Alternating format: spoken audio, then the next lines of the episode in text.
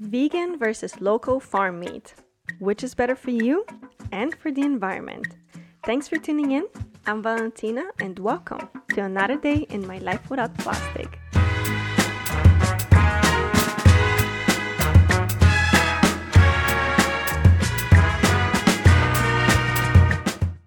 So, hello, hello, everyone. Welcome to another beautiful Tuesday. Today, we've got a hot and spicy topic on the plate just a little heads up um, this will be a two parts episode. I just think that all the information I've got to share with you is way too long to condense into one episode. And I don't really want to make this too long. I really want to give you enough time to process the information and really, really think about it.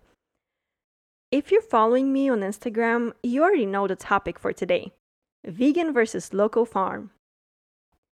Which one is better for the environment and for your health? Today, specifically, we'll be digging deep into the truths and myths of veganism. And on the next episode, we'll be going over farms in more details.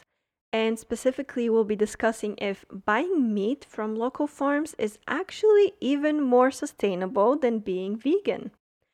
My goal is really to challenge you, whatever your opinion may be, and to actually challenge myself as well.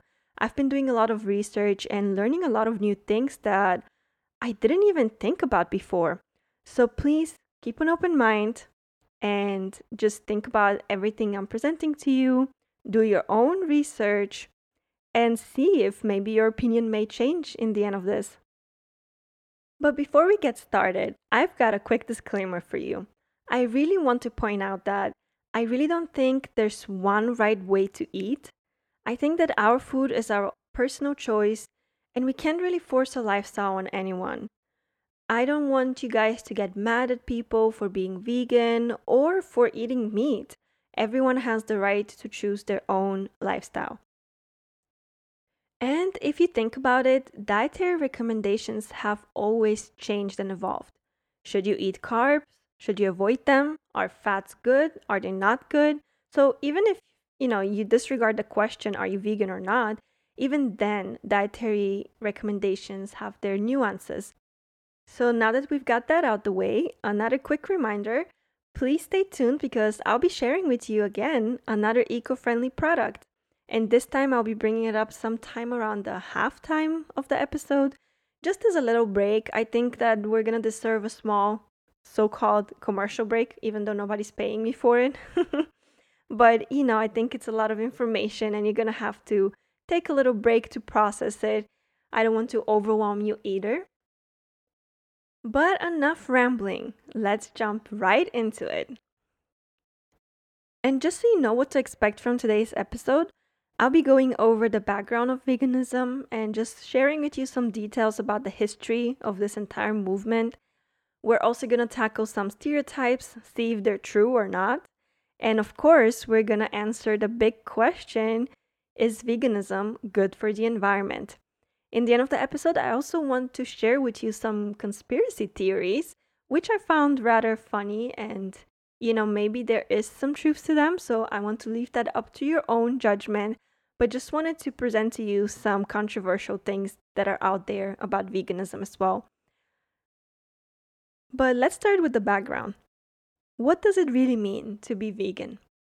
Well, vegans avoid eating all foods of animal origin.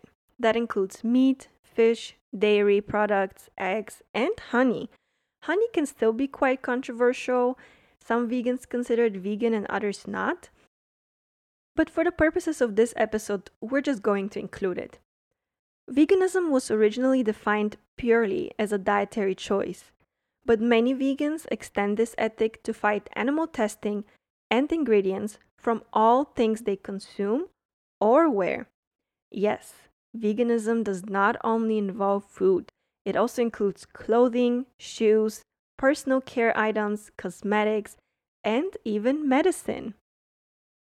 So, as you see, that means that for many people, veganism is not just a diet, it's an actual lifestyle. And of course, I do want to bring it up that some people choose to follow a vegan diet because they have dietary restrictions, and following a vegan diet is just the safer choice for them. Of course, if you can't consume dairy, it's much easier to request a vegan meal in a restaurant than having to explain to the chef or request specific changes. And of course, other people decide to follow a vegan lifestyle for completely different reasons. And I want to bring up three of the main reasons why people choose to become vegan. The first one, of course, environmental advantages. And this is probably one of the reasons why you're on this podcast. Livestock produce staggering amounts of methane, and this is why a vegan diet may offer the easiest and most effective way to reduce our contribution to climate change. There are several environmental factors that advocate that a vegan lifestyle is better for the environment. First, vegan diets can dramatically reduce the land that must be devoted to crops, since raising farm animals is extremely wasteful compared to growing crops directly for people. Of course, the water used is significantly less as well. Also, a vegan diet most of the time allows consumers to opt in for less food packaging. For example, when purchasing veggies or grains, you can oftentimes purchase them either package free or in bulk and with very minimal packaging. All of that helps people reduce their personal waste as well. And in the next episode, we're going to explore how people can reduce trash in their households even when they eat meat. So stay tuned for that. But it is definitely much easier when following a vegan diet. The second main reason why people may choose a vegan diet is health benefits. Some people can argue that a vegan diet can eliminate many of our diet's most unhealthy foods, replacing them with delicious, nutrient rich fruits and vegetables, whole grains, beans, and nuts. We're going to explore this point in a little more details later on and see some opposing opinions. And the third, and probably one of the most significant reasons why people decide to choose a vegan diet is preventing animal suffering. Most our animals are raised on factory farms. And yes, this is a new term because before, farms used to be just local little farms, and there was a farmer taking care of his animals, and most of the time they were taking good care of them. But now we're talking about factory farms. Animals raised on factory farms experience cruelties beyond our imaginations throughout their entire lives. Animal slaughter is, for me personally, extremely disturbing, and some people argue that often the animals are clearly frightened and seem to know their death is imminent. We're going to go into more details about smaller sustainable farms and factory farms on my next episode, but I did want to point this out. It is something very heartbreaking and is definitely a reason for many people to stop consuming animal products altogether. As you see, veganism is not simply about avoiding animal products in your diet. For many, it's actually a philosophy that rejects the status of animals being treated as simple products rather than living beings. And you know, in our Western society, we've even gone to the point that we've altered the language we use when we talk about those animals. For example, we don't say that we eat pig, we say pork. We don't say that we eat a cow, we say beef. All of these language nuances allow us to distance ourselves from the topic and from the issue. When we go to a restaurant, we order a steak. We don't order the rare back portion of the cow. We go on and develop new fancy terms that portray the quality of the meat and at the same time disassociate us from the animal even more. For example, when we order filet mignon, nobody thinks about the animal that meat came from. Everybody just thinks that it's a very high quality meat. This is not to say that vegan is the right way to eat, but this is how we, as a Western society, have excused the creation of industrial animal farms, where we cage animals in cages that barely fit their body sizes, feed them trash, don't even think of them as living beings, and solely breed them for the purposes of slaughtering them. But you know, since veganism has evolved to not only describe a dietary choice, but also a lifestyle, people really think that veganism is rather new. And this is not really the case. We've always had vegan food in our diet. It's just that we never really described it as vegan. You know, we just don't say, oh, I'm eating a vegan banana or I'm eating a vegan potato. We just don't call those foods vegan.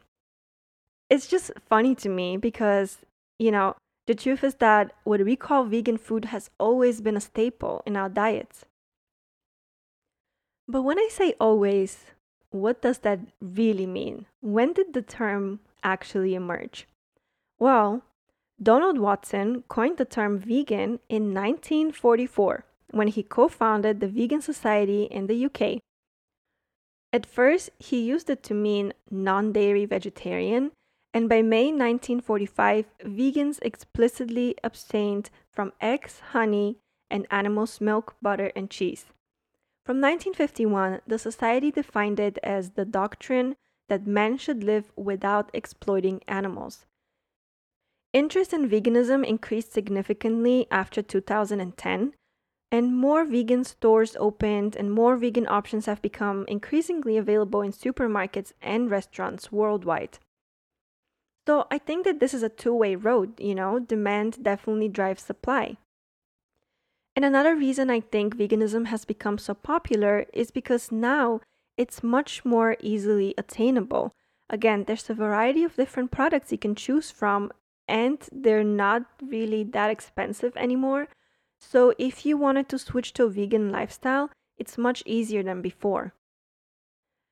2019 was declared the year of the vegan. Chain restaurants began making vegan items on their menus, and supermarkets improved their selection of vegan processed food. The first known vegetarian butcher shop selling mock meats opened in the Netherlands in 2010, while the America's first vegan butcher opened in Minneapolis in 2016. Now, let's just keep in mind the vegetarian butcher shop in Netherlands.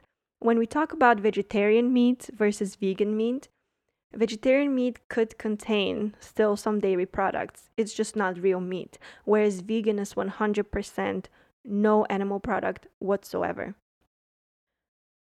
Plant based meat sales in the United States have grown 37% in the past two years. So, as you see, it's an industry that's growing more and more. But you know, even though veganism is an extreme form of vegetarianism, and even though the term was coined in 1944, the concept of flesh avoidance can be traced back to ancient Indian and Eastern Mediterranean societies. I mean, you can still see a hint of this in today's food, right? Whenever you eat Indian or Eastern Mediterranean food, there's a lot of vegan and vegetarian options already incorporated in their traditional dishes. So while the term was first introduced in 1944, we can definitely trace it back to a lot of different ancient societies. And, you know, partially the reason for that was spiritual and religious beliefs, but not only can we trace veganism and vegetarianism to ancient cultures based on their spirituality, there are also philosophical reasons why some ancient cultures decided to stick to mostly vegetarian diets. The Greek and Roman diet, for example, was mainly composed of cereals, vegetables, and fruit. And there's a lot of research on ancient bones showing that the gladiators, for example, and other warriors in ancient Rome were predominantly vegetarian.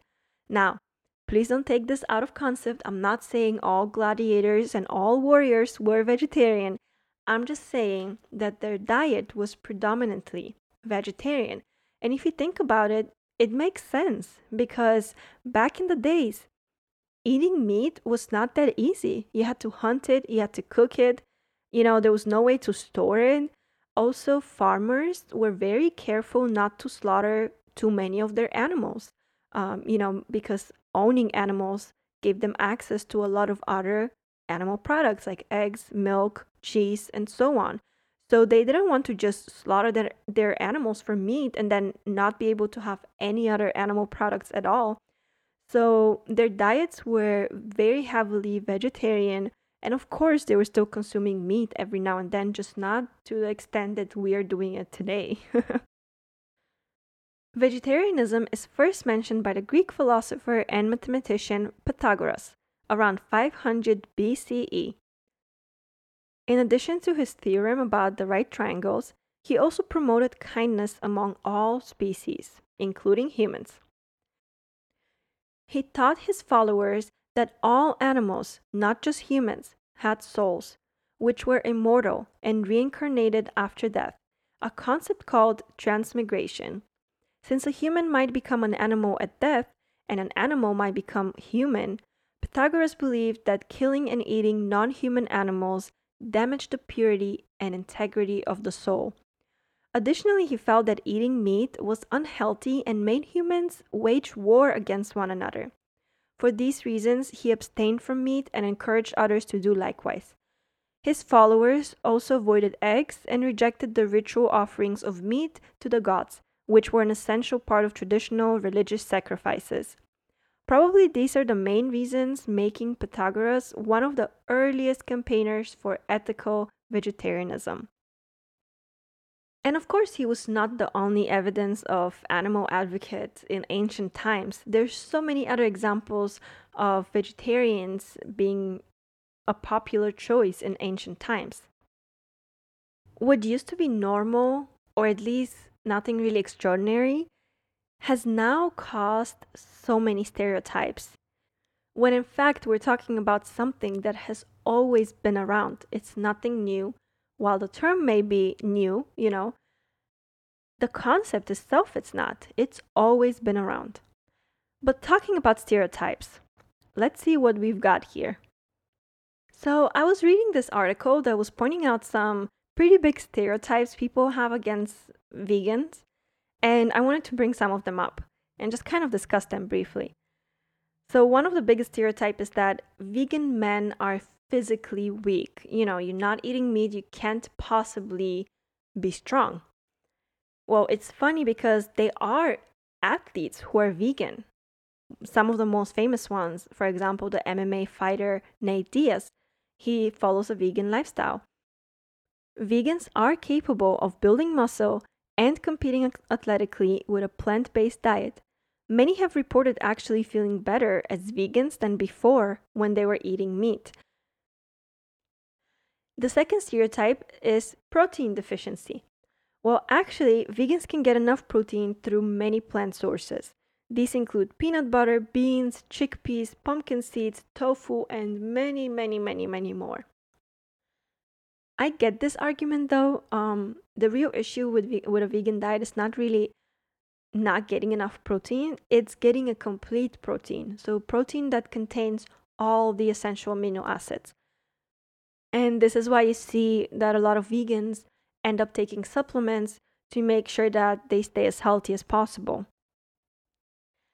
Another stereotype I read was that vegans are soft and sensitive. well, um, let me tell you, I think that this is one of the most ridiculous uh, stereotype possible that I've heard ever. Because think about it vegans decide to change their entire eating habits just so they can benefit not only their health, but also animal welfare and also the environment. And for this to be seen as weak is beyond absurd, I think. I think that going vegan takes great mental strength, integrity, and dedication.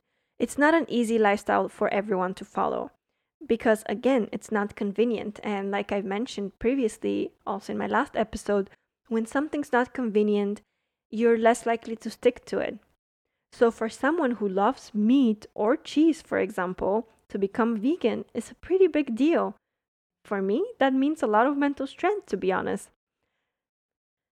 The next stereotype I saw was that vegans are whiny. And I mean, I guess some are, but I feel like this is something you can say about any type of passion people really have. I mean, um, for example, my husband loves playing video games. Does he go on and ramble about video games all day long sometimes? Yes, he does. But do I consider him whiny because of that? I mean, not really. He just talks about what he's passionate about.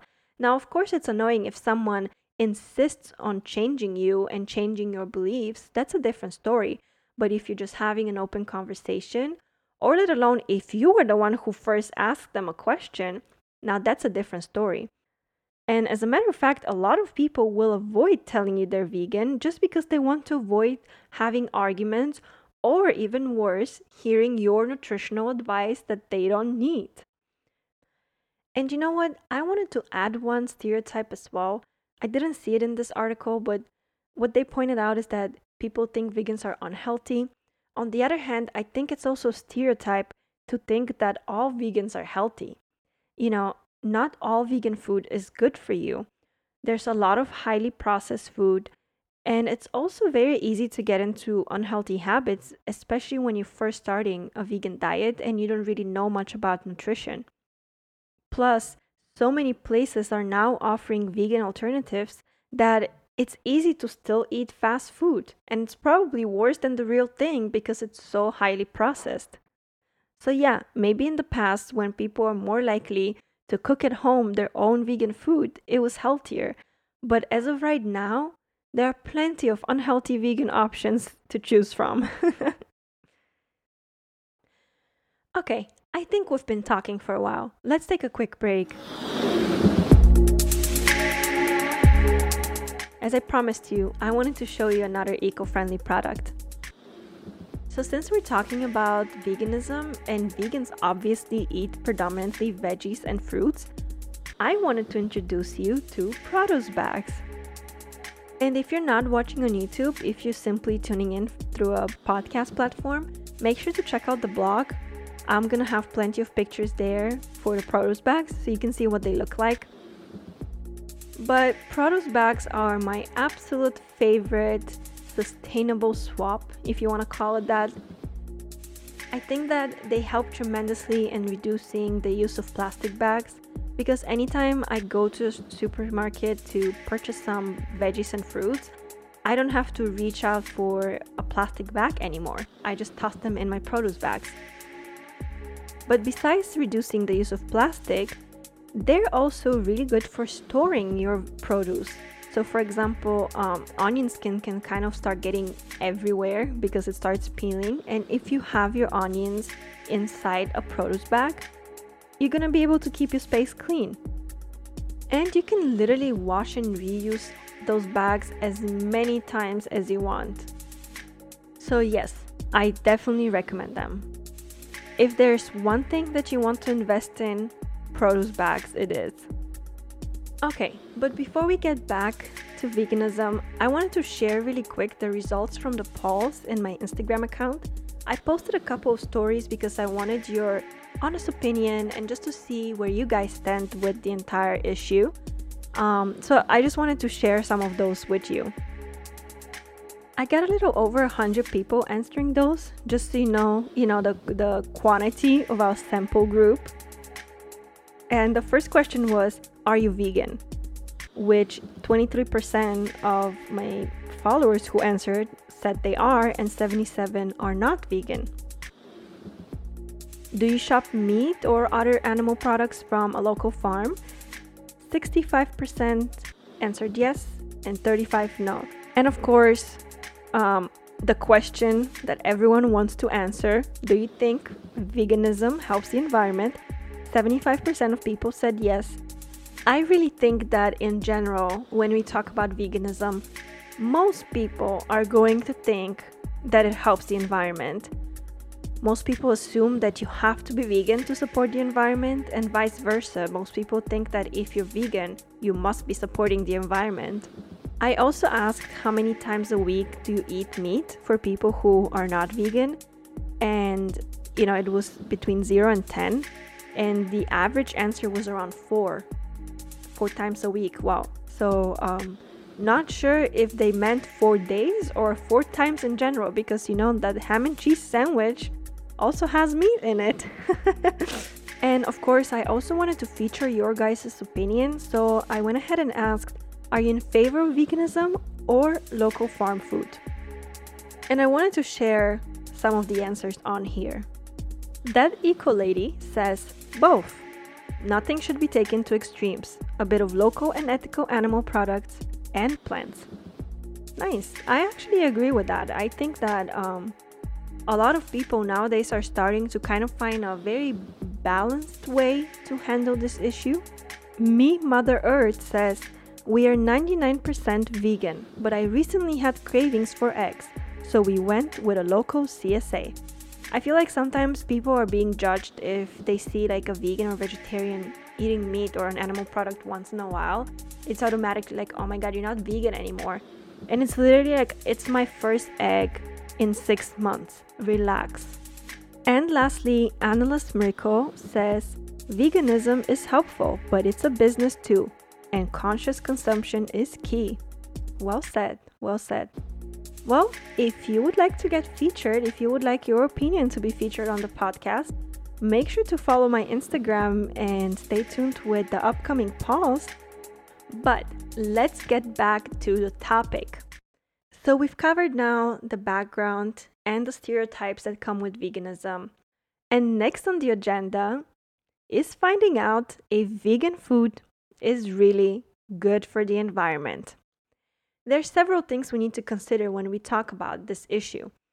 And let's first start with packaging. I think that packaging is the most visual clue we can get if veganism actually helps the environment. And in general, we can find unprocessed vegan food either package free or with minimal packaging. For example, again, when we shop veggies, grains, nuts, and so on, most of the time we can purchase them in bulk and either use our own containers or just a little paper bag to fill it up with stuff. Again, you can use the produce bags for veggies, or honestly, in some cases, like veggies, for example, you can just pick up loose. You don't have to package them. But of course, again, this doesn't mean that all vegans shop package free. Usually, people who follow a vegan diet are more conscious about their impact on the environment, so most will avoid plastic wrapping, for example, for veggies and so on.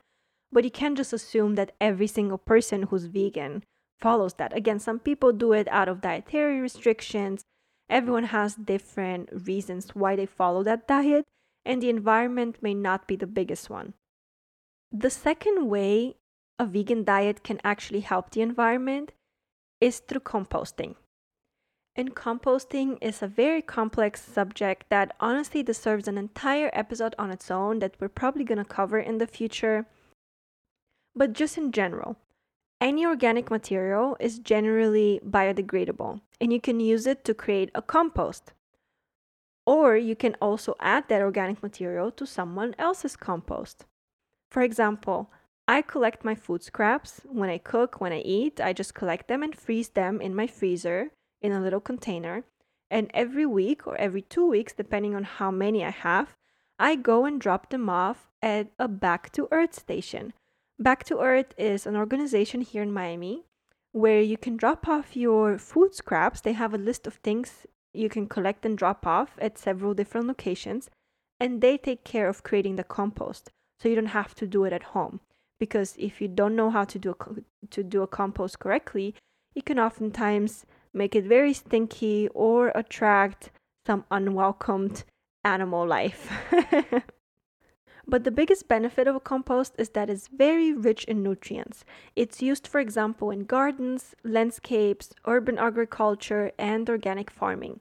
The compost itself is beneficial for the land in many ways including acting as a soil conditioner, a fertilizer, and as a natural pesticide for soil. And again, it's a concept that I'm to cover another time, but it's a simple way to give back to Earth in a very healthy way. Instead of filling up the landfills and polluting, it's only responsible for us to handle our waste in a good way. If you're vegan, of course, composting is much easier because you can't compost any animal products. The closest you could get to is composting eggshells. But in general, following a vegan diet is going to allow you to compost in a much, much easier way. Another way a vegan diet can help the environment is simply the reason that they're avoiding animal products. livestock have great environmental impacts. Factory farming is a major contributor to water and air pollution, as well as deforestation. Factory farmed animals produce more than 1 million tons of manure every day. Every day, 1 million tons. Every single day. I think, I mean, just think about that for a second. Imagine the image. Imagine the smell. anyway, the animal waste often contains undigested antibiotics, which are given to the livestock to prevent the spread of disease in their confined living conditions. This waste is usually stored in large, open air lagoons, which are essentially lakes full of animal waste. This is what they are. They, I mean, you can call them fancy terms, it's just a lake full of animal waste. These lagoons can leak and spill, often during times of flooding, and have actually spilled over into other water bodies, contaminating them and killing their fish populations. The lagoons are often emptied using a spraying system in which the waste is applied to nearby fields. This can also contaminate local water supplies. It can reach neighboring populations physically, and of course, it emits harmful gases. Likewise, livestock releases methane gas during their digestion process, for this reason, factory farms serve as concentrated sources of methane gas emission.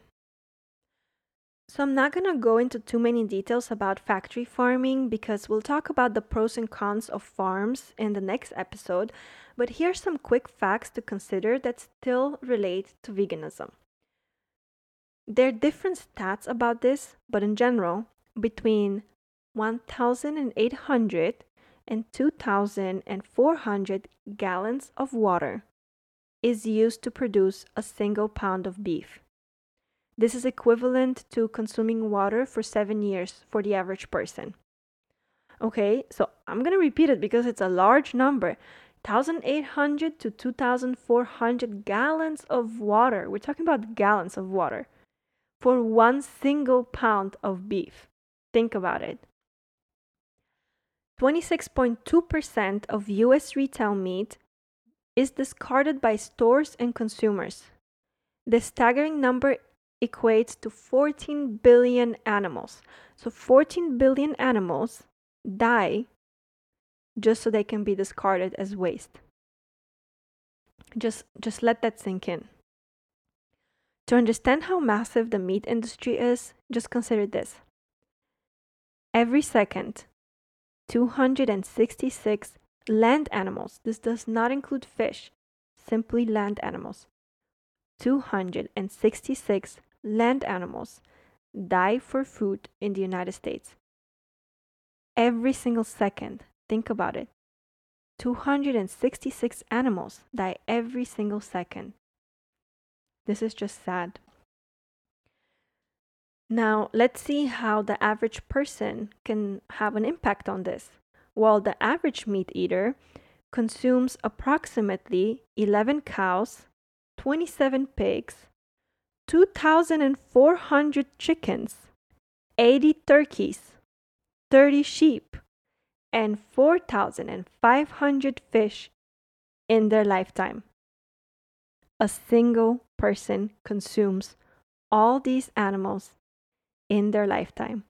The Animal Activist site contains a link for vegetarians and vegans to discover how many animals they have saved during the time they've avoided eating meat. And in general, more or less, that's approximately 200 animals per person each year. I'm going to include the link to this calculator in my blog, so you can go ahead and just mess with it if you're interested in knowing how many animals you personally have saved if you follow a vegetarian or vegan diet. Or if you decide to maybe start in the future, you can have an idea of what impact you would have. So, to answer the question, long story short, yes, in general, if you follow a vegan diet, you are more likely to help the environment. But, and this is a big but, we have to talk about processed food that comes with the vegan diet. Now, not all plant based foodstuff have small environmental footprints. And there's actually an article that was published by the BBC that has a pretty good explanation for that. It says, it has all the makings of a delicious smoothie a dollop of almond butter, an avocado, a few slices of mango, a handful of blueberries, a sprinkle of cocoa powder, and perhaps a glug of soya milk. As a tasty vegan friendly drink to start your day, it is packed with nutrients and will do wonders for your health. But it may be doing far less for the planet. Air transported fruit and vegetables can create more greenhouse gas emissions per kilogram than poultry meat. Delicate fruits like blueberries and strawberries, for example, are often imported to Europe and the US by air to fill gaps left when local fruit are out of season. Without careful consideration where our food comes from and how it is grown, our diets can have unintended consequences. Take the strange case of two vegans in an Italian study who were found to have an environmental impact considerably higher than many meat eaters. When the researchers dug a little further, they discovered the pair exclusively ate fruit. They ate a huge quantity of fruits, explains Francesca Scazzina, an expert on human nutrition in the University of Parma, Italy. In fact, I remember 7 to 8 kilograms, which is equal to 15 to 17 pounds more or less, per day of fruit. We collected their data in the summer, so they especially ate watermelons and cantaloupes. Of course, now let's be mindful that this is an example of just two vegans. It doesn't mean all vegans eat like that, but it is possible for someone following a vegan diet to actually have a negative impact on the environment. And this specific study did include veg- vegetarians, vegans, and omnivores. And in the end, they did conclude that eating meat was on average worse, but this was just a case of how eating vegan doesn't necessarily mean you're saving the environment. Also, um, another very popular thing with vegan diet is almonds. Let's talk about almonds real quick. The truth is that tree nuts in general are perhaps the anti heroes of the vegan diet. They're packed with valuable nutrients and proteins, but they arguably take more than their fair share of environmental resources. Cashew nuts, almonds, and walnuts are some of the most water intensive large scale crops grown on the planet. It is estimated that just between those three types of tree nuts, they consume 4,134 liters that's about 909 gallons of fresh water for every kilogram of shelled nuts that we purchase. Now, I did the math for you just so you can understand it better. One kilogram is about 2.2 pounds, and this means that about 413 gallons of water is used per pound of one of those type of nuts, right? Like let's say almonds as an example. Now, thinking back to beef, for example, that takes about 1,800 gallons of water per pound of beef. And if almonds only take 413 gallons of water per pound, it is still considerably better, right? What I mean with this is that it is better, it's not perfect, and this is something that we need to also think about. Anything we do has an impact on the environment, and it always will have we need to think about all the actions we're taking, the lifestyle we're choosing, and really research everything that we do. And I'm not to tell you which is right and which is wrong. Today, we really only took a look at veganism and didn't really touch base on farms. We're to save this for next episode. And maybe in the end of the next episode, I'll be able to tell you my own opinion. And hopefully, you'll be able to draw your own conclusions as well. But you know what? I think that it's time for us to jump into the conspiracy theories. I really think that some of those are very funny, but I also feel like there's always some truth behind all of them. So I really hope that you're going to enjoy them and just maybe do your own research for some of those things. Well, let's start with the first conspiracy theory vegan products are not really vegan. Ooh. Let's see what this is about. Well, have you heard of non vegan fruits? Are fruits actually vegan? Hmm, let's see.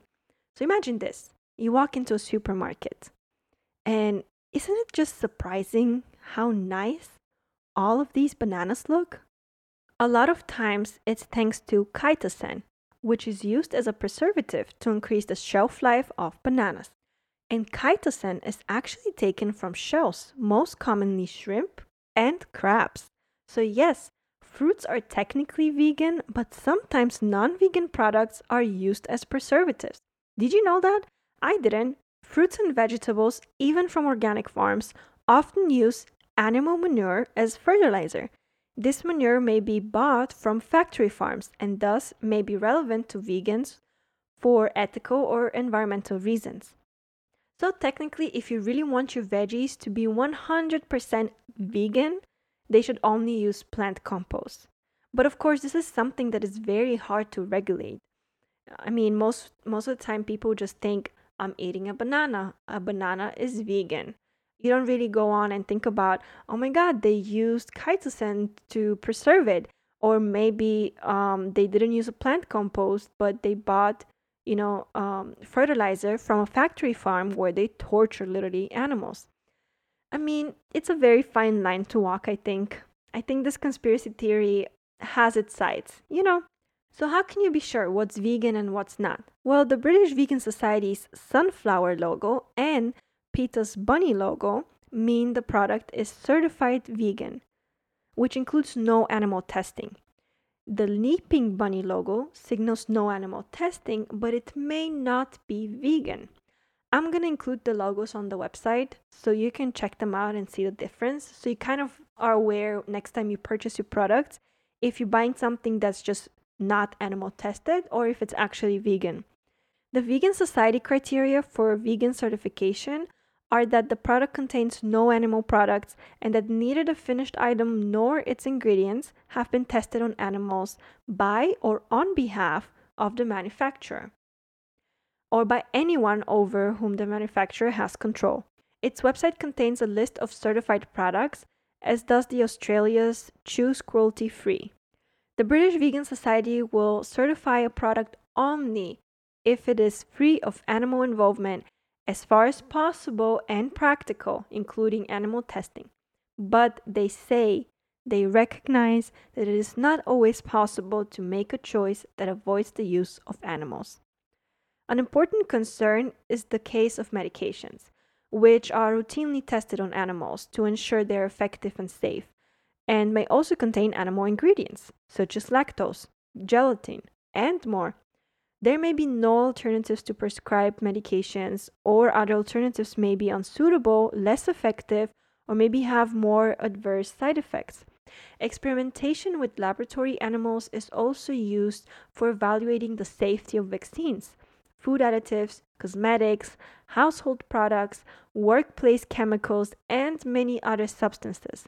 So, vegans may avoid certain vaccines, for example, the flu vaccine um, is usually grown in eggs, in hens' eggs, and an effective alternative is Flublok, which is widely available in the United States.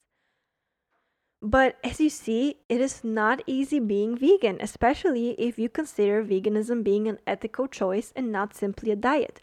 So some people ask, are people really vegan? Is it possible to have a complete overview of all these factors?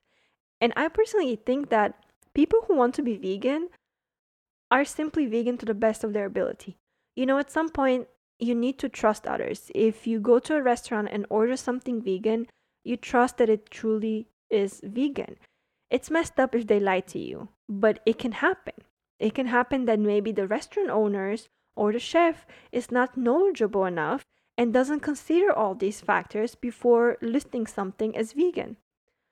Just like anything else, it is our duty to question what we see, read, and hear, and to hold companies accountable when we catch them in a lie. Okay, I think this was the longest conspiracy theory. The next ones are pretty short, but this next one is something that I think people do need to talk about and just consider, you know. This goes back to imposing your own lifestyle on others. But in this case, we're going to talk about children and pets. You know, some vegans extend their philosophy to the diets of their families, including children and pets. Now, I'm going to put those two together just because some people have children but not pets, others have pets, no children, some have both. But in general, I think it's a very similar argument and something that I saw across multiple ar- uh, articles with lots of similarities.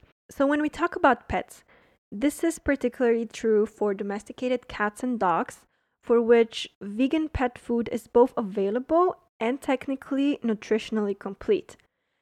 This practice has been met with caution and criticism, though, especially regarding vegan cat diets, because cats are generally carnivores.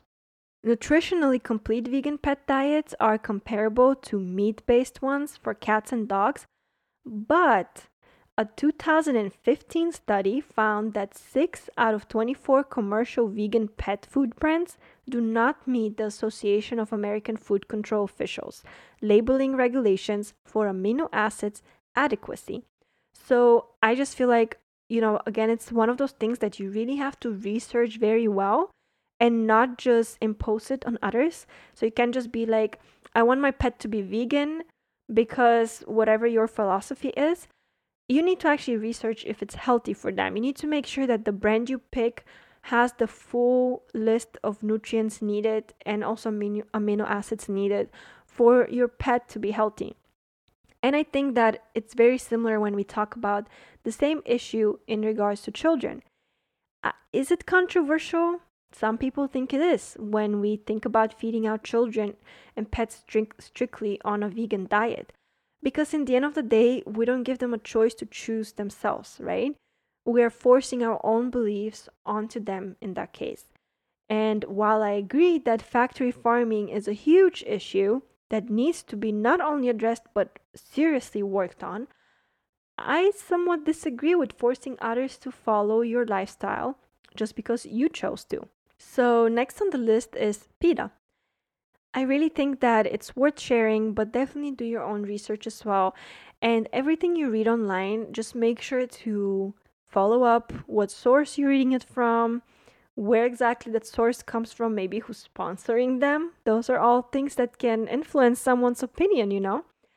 But I really thought that it would be fun sharing all these things just to give you a different perspective of what some people are saying about PETA online.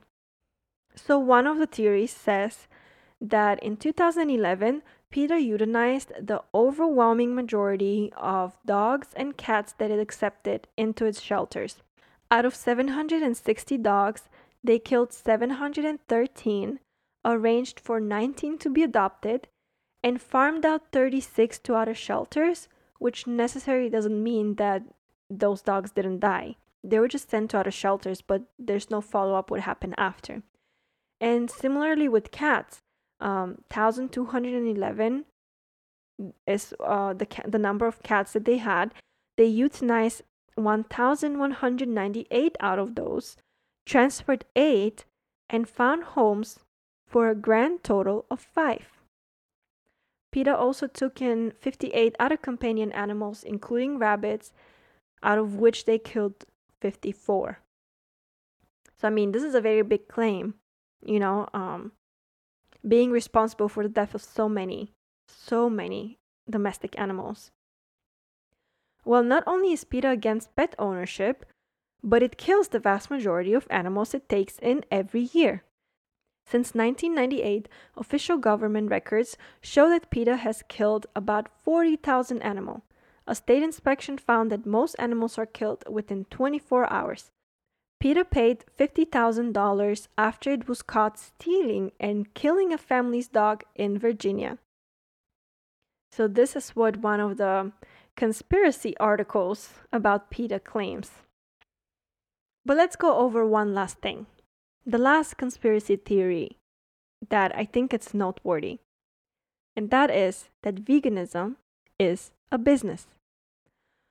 Food trends are far more political and economically motivated than it seems. The global vegan food market is now expected to grow each year by nearly 10% and to reach around 24.3 billion US dollars by 2026. Figures like this have encouraged the megaliths of the agriculture industry to step in, having realized that the plant based lifestyle generates large profit margins, adding value to cheap raw materials such as protein extracts, starches, and oils through ultra processing. Yes, in the end, it comes down to bigger profit margins. Plant based food is still relatively expensive, while it takes much less resources and money to produce. So the result is that today, private interest and political prejudices often hide behind the big talk of ethical diets and planetary sustainability. I mean, even just walking into a drugstore, not just foods, let's talk about cosmetics. You can already see so many different sustainable or vegan uh, cosmetic options, right? But are they truly vegan? Does the company truly mean it? Or are they just using it as a way to market their product? So I don't know. Um, I think there's some truth to this one. Let me know what you think on, on my Instagram. Do you think that it's possible to be 100% vegan? I personally think that being vegan as a reason to fight factory farming and the suffering of animals is a very strong argument. I think it's amazing for people to be able to give up foods they've enjoyed because they want to save at least some animals from their horrible destinies. And does veganism truly help the environment? Well, I think it does to an extent, but that involves a lot of research on our part as consumers to understand where everything is coming from and how it's produced. In the end, it is a business. We can't say otherwise. This is the main reason all these big companies are jumping on board and joining the trend. So I think we just need to be smart about it. We need to be smart about what we stand for and what we advocate and, like I always say, challenge our own beliefs and go from there. Okay, this is all for today, guys. Thank you so much for tuning in. I genuinely hope you enjoyed everything I shared with you today. And definitely stay tuned for next week's episode when I'll be sharing with you the truths and myths about factory farms and local farms. What really goes on behind closed doors? And we'll also look back at veganism and see which is actually truly better for the environment vegan food or animal products from local farms. See y'all next Tuesday. Bye!